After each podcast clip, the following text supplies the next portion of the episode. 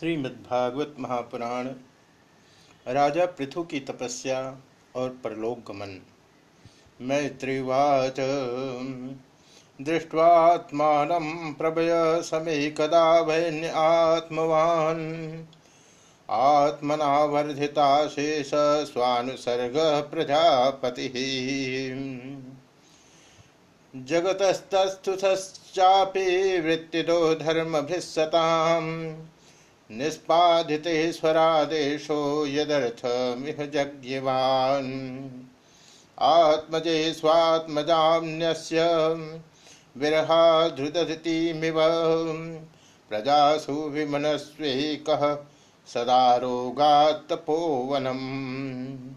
श्री मैत्री जी कहते हैं, इस प्रकार महामनस्वी प्रजापति पृथु के स्वयमेव अन्नादि तथा पुरग्रामादि सर्ग की व्यवस्था करके स्थावर जंगम सभी की आजीविका का सुभीता कर दिया तथा साधु जनोचित धर्मों का भी खूब पालन किया। मेरी अवस्था कुछ ढल गई है और जिसके लिए मैंने इस लोक में जन्म लिया था, उस प्रजा रक्षण रूप ईश्वर आज्ञा का पालन भी हो चुका है। अतः अब मुझे अंतिम पुरुषार्थ मोक्ष के लिए प्रयत्न करना चाहिए। यह सोचकर उन्होंने अपने विरह में रोती हुई अपनी पुत्री रूपा पृथ्वी का भार पुत्रों को सौंप दिया और सारी प्रजा को बिलखती छोड़कर वे अपनी पत्नी सहित अकेले ही तपोवन को चल दिए। तत्राप्यदाभ्यनिमो वै खान सुसम्मते। आरब्ध उग्र तपसी यथा स्विजय पुरा वहाँ भी वे वानप्रस्थ आश्रम के नियमानुसार उसी प्रकार कठोर तपस्या में लग गए। जैसे पहले गृहस्थाश्रम में अखंड व्रत पूर्वक पृथ्वी को विजय करने में लगे थे। कंदमूल फलाहार शुष्क पर्णाशन क्वचे अभक्ष कतिचित पक्षान वायु भक्त परम। ग्रीष्मे पंचतपा वीरो वर्षा श्वासारसान मुनि आकंठमग्न शिश्रे उदके स्थंडीलेशय कुछ दिन तो उन्होंने कंद मूल फल खाकर बिताए। कुछ काल सूखे पत्ते खाकर रहे, फिर कुछ पखवाड़ों तक जल पर ही रहे और इसके बाद केवल वायु से ही निर्वाह करने लगे। वीरवर पृथु मुनिवृत्ति से रहते थे। गर्मियों में उन्होंने पंचाग्नियों का सेवन किया। वर्षा ऋतु में खुले मैदान में रहकर अपने शरीर पर जल की धाराएँ सही और जाड़े में गले तक जल में खड़े रहे। वे प्रतिदिन मिट्टी की वेदी पर ही शयन करते रहे। तितिक्षुर्यतवाग्नांत ऊर्ध्वरेता जिता नील आरिराधेशु कृष्णम। अचरतप उत्तम तेन क्रमानुसिद्धेन ध्वस्तकर्मामलाशयः। प्राणायामै संरुद्ध षड्वर्ग छिन्न बंधन उन्होंने शीतोष्ण आदि सब प्रकार के द्वंद्वों को सहा, तथा वाणी और मन का संयम करके ब्रह्मचर्य का पालन करते हुए प्राणों को अपने अधीन किया। इस प्रकार श्री कृष्ण की आराधना करने के लिए उन्होंने उत्तम तप किया। इस क्रम से उनकी तपस्या बहुत पुष्ट हो गई और उसके प्रभाव से कर्म मल नष्ट हो जाने के कारण उनका चित्त सर्वथा शुद्ध हो गया। प्राणायामों के द्वारा मन और इंद्रियों के निरुद्ध हो जाने से उनका वासना जनित बंधन भी कट गया। सनत कुमारो भगवान यदाध्यात्मिक ते नैव पुरुषम, अभजत पुरुषर्षभ। भगवद्धर्मिण साधो श्रद्धया यत सदा। भक्तिर्भगवती ब्रह्मणी, अनन्य विषया भवत। तब भगवान सनत कुमार ने उन्हें जिस परमोत्कृष्ट आध्यात्म योग की शिक्षा दी थी, उसी के अनुसार राजा पृथु पुरुषोत्तम श्रीहरि की आराधना करने लगे। इस तरह भगवत परायण होकर श्रद्धा पूर्वक सदाचार का पालन करते हुए निरंतर साधन करने से पर ब्रह्म परमात्मा में उनकी अनन्य भक्ति हो गई।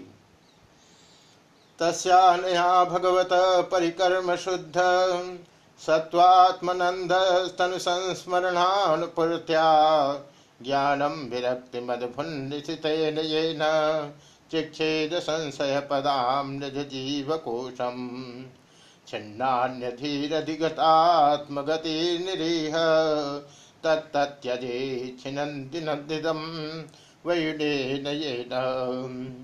तावन्न ये गतिभिर्यतिरप्रमत्तो यावद्गदाग्रज कथा सुरतिम न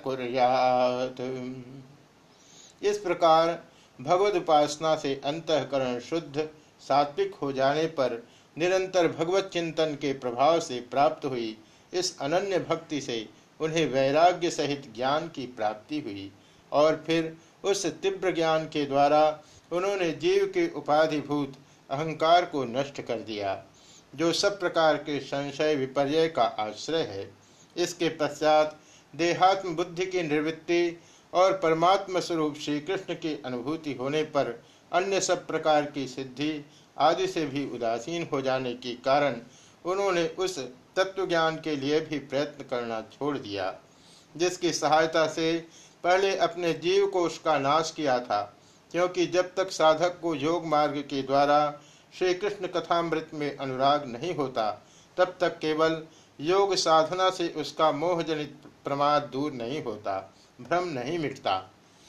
एवं सवीर प्रवर संयोज्यात्मात्मने ब्रह्म भूतो दृढ़ काले तथ्याज स्व करे वरम संपिद्य पायुम पाटिभ्याम वायुमुत्सार्यक्षणैः नाभ्याम कोष्ठे स्ववस्थाप्य हृदुर कंठशेषणी फिर जब अंतकाल उपस्थित हुआ तो वीरवर पृथु ने अपने चित्त को दृढ़ता पूर्वक परमात्मा में स्थिर कर ब्रह्म भाव में स्थित हो अपना शरीर त्याग दिया।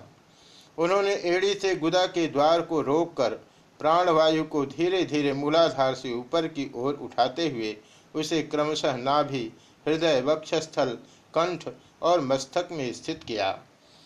उत्पर उत्सर्पयस्तु तम मूर्धि क्रमेणावेश निस्पृह। वायौ चितो कायम तेजस्तेजस्य यूयुजत। खान्याकाशे द्रवं तोये यथा स्थानं विभागशः। क्षतिम् अम्भसि तत्तेज, यदो वायो नभस्यमुम् फिर उसे और ऊपर की ओर ले जाते हुए क्रमशः ब्रह्मरंध्र में स्थित किया। अब उन्हें किसी प्रकार के सांसारिक भोगों की लालसा नहीं रही। फिर यथा स्थान विभाग करके प्राणवायु को समष्टि वायु में, पार्थिव शरीर को पृथ्वी में और शरीर के तेज को समष्टि तेज में लीन कर दिया। हृदय आकाश आदि देहावच्छिन्न आकाश को महाकाश में और शरीरगत रुधिरादि जलीय अंश को समष्टि जल में लीन किया। इसी प्रकार फिर पृथ्वी को जल में, जल को तेज में, तेज को वायु में और वायु को आकाश में लीन किया। इंद्रियसु मनस्तानि तन्मात्रेषु यथोद्भवम्। भूतादिनामुन्युत्कृष्य महत्यात्मनि सन्धे तं सर्वगुणविन्यासं जीवे मायामये निधात् तं चानुशयमात्मस्थम् असावनुशयी पुमान्। ज्ञानवैराग्यवीर्येण स्वरूपस्थो जहात प्रभु। तदनंतर मन को सविकल्प ज्ञान में जिनके अधीन वह रहता है, उन इंद्रियों में, इंद्रियों को उनके कारण रूप तन्मात्राओं में और सूक्ष्म भूतों तन्मात्राओं के कारण अहंकार के द्वारा आकाश, इंद्रिय और तन्मात्राओं को उसी अहंकार में लीन कर, अहंकार को महत्त्व में लीन किया। फिर संपूर्ण गुणों की अभिव्यक्ति करने वाले उस महत्त्व को मायोपाधिक जीव में स्थित किया। तदनंतर उस माया रूप जीव की उपाधि को भी उन्होंने ज्ञान और वैराग्य के प्रभाव से अपने शुद्ध ब्रह्म स्वरूप में स्थित होकर त्याग दिया।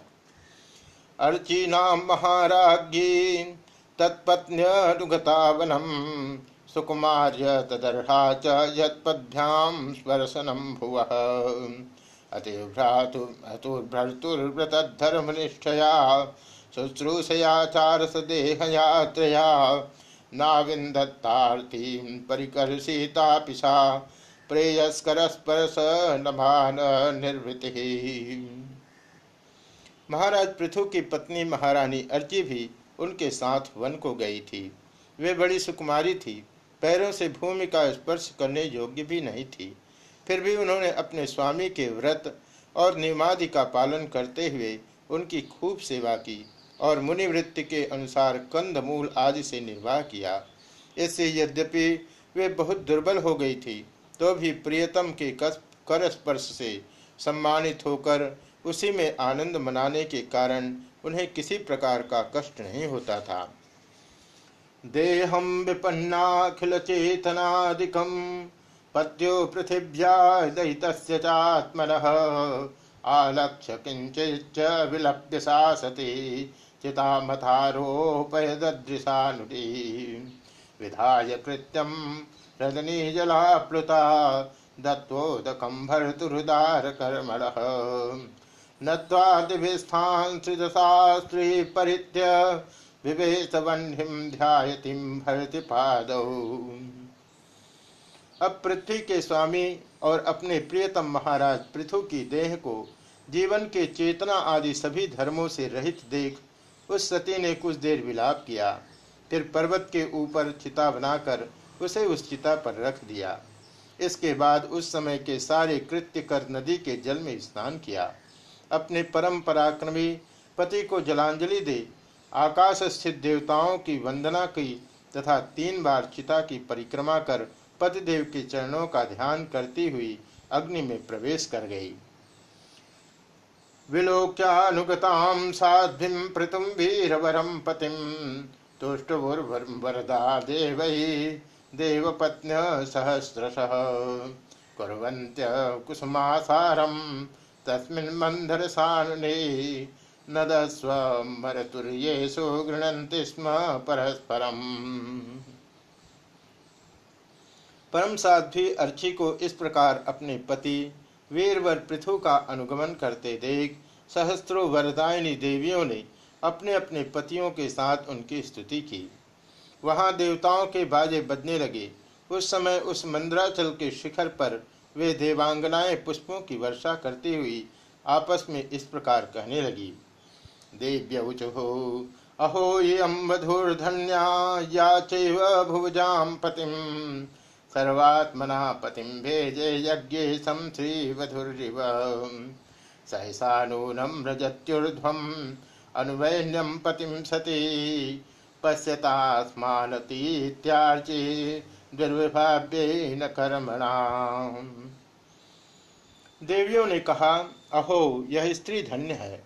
इसने अपने पति राज राजेश्वर पृथु की मन वाणी शरीर से ठीक उसी प्रकार सेवा की है, जैसे श्री लक्ष्मी जी यज्ञेश्वर भगवान विष्णु की करती है। अवश्य ही अपने अचिंत्य कर्म के प्रभाव से यह सती हमें भी लांघ कर अपने पति के साथ उच्चतर लोकों को जा रही है। तेषां दुरापं किं त्वन्यन्मर्त्यानां भगवत्पदं। भुविलोलायुषो ये वै नैष्कर्म्यं साधयन्त्युत। स वञ्चितो भताद्भ्रूकः कृच्छ्रेण महता भुवि, लब्ध्वापवर्यं मानुष्यं विषयेषु विसज्जते इस लोक में कुछ ही दिनों का जीवन होने पर भी जो लोग भगवान के परम पद की प्राप्ति कराने वाला आत्मज्ञान प्राप्त कर लेते हैं, उनके लिए संसार में कौन पदार्थ दुर्लभ है? अतः जो पुरुष बड़ी कठिनता से भूलोक में मोक्ष का साधन स्वरूप मनुष्य शरीर पाकर भी विषयों में आसक्त रहता है, वह निश्चय ही आत्मघाती है। हाय हाय, वह ठगा गया। मैत्रेवाच। तो वते स्वरमरस्त्रीषु पतिलोकम गतावधो। यम वा आत्मविधाम धुर्यो। वैन्य प्रापाच्युताशय इत्थम भूतानुभावोऽसौ पृथु स भगवत्तमः। कीर्तितं तस्य चरितम्, उद्दाम इति श्री मैत्री जी कहते हैं, विदुर जी, जिस समय देवांगनाएँ इस प्रकार स्थिति कर रही थी, भगवान के जिस परम धाम को आत्मज्ञानियों में श्रेष्ठ भगवत प्राण महाराज पृथु गए महारानी अर्ची भी उसी पति लोक को गई। परम भगवान भागवत पृथ्वी जी ऐसे ही प्रभावशाली थे। उनके चरित बड़े उदार हैं। मैंने तुम्हारे सामने उनका वर्णन किया।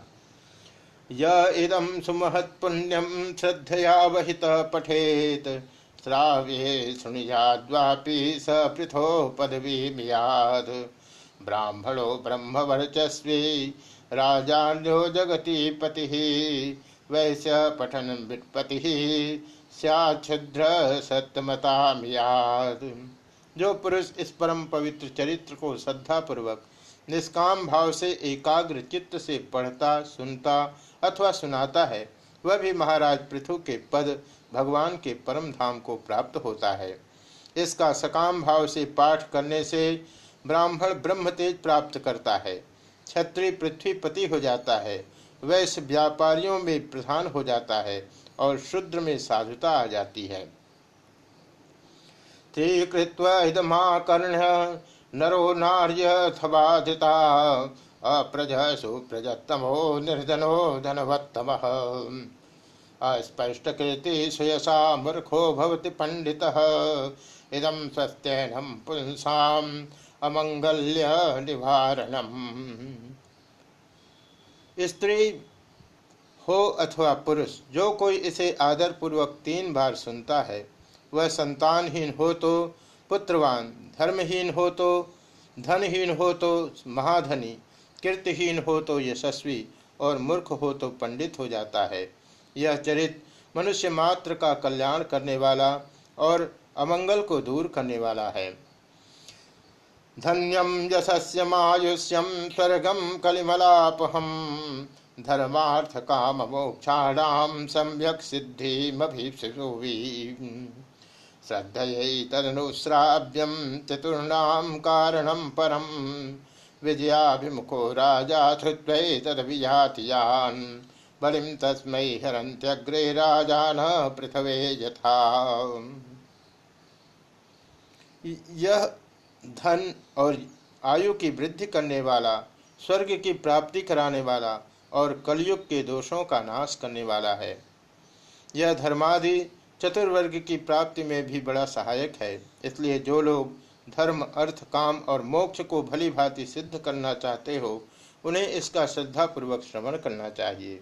जो राजा विजय के लिए प्रस्थान करते समय इसे सुनकर जाता है, उसके आगे आकर राजा लोग उसी प्रकार भेंटे रखते हैं, जैसे पृथु के सामने रखते थे। मुक्तान्य संघो भगवत्यमलाम भक्ति मद्वहन वैन्यस्य चरितम पुण्यम शुणिजा श्रावयेत पठे वैचित्र वीरियाभितम महन्माहात्म सूचकम अस्मिन् कृतमतिर्मर्त्यः पार्थवीं गतिमाप्नुयात। मनुष्य को चाहिए कि अन्य सब प्रकार की आसक्ति छोड़कर भगवान में विशुद्ध निष्काम भक्ति भाव रखते हुए महाराज पृथु के इस निर्मल चरित को सुने, सुनावे और पढ़े। विदुर जी, मैंने भगवान के महात्म को प्रकट करने वाला यह चरित्र, यह पवित्र चरित्र तुम्हें सुना दिया। इसमें प्रेम करने वाला पुरुष महाराज पृथु की सी गति पाता है। अनुदिन विधमादरेण शृण्वन पृथुचरित प्रथयन विमुक्त संग भगवती भव सिंधु पोतपाधे सच निपुणाम लभते रतिम मनुष्य।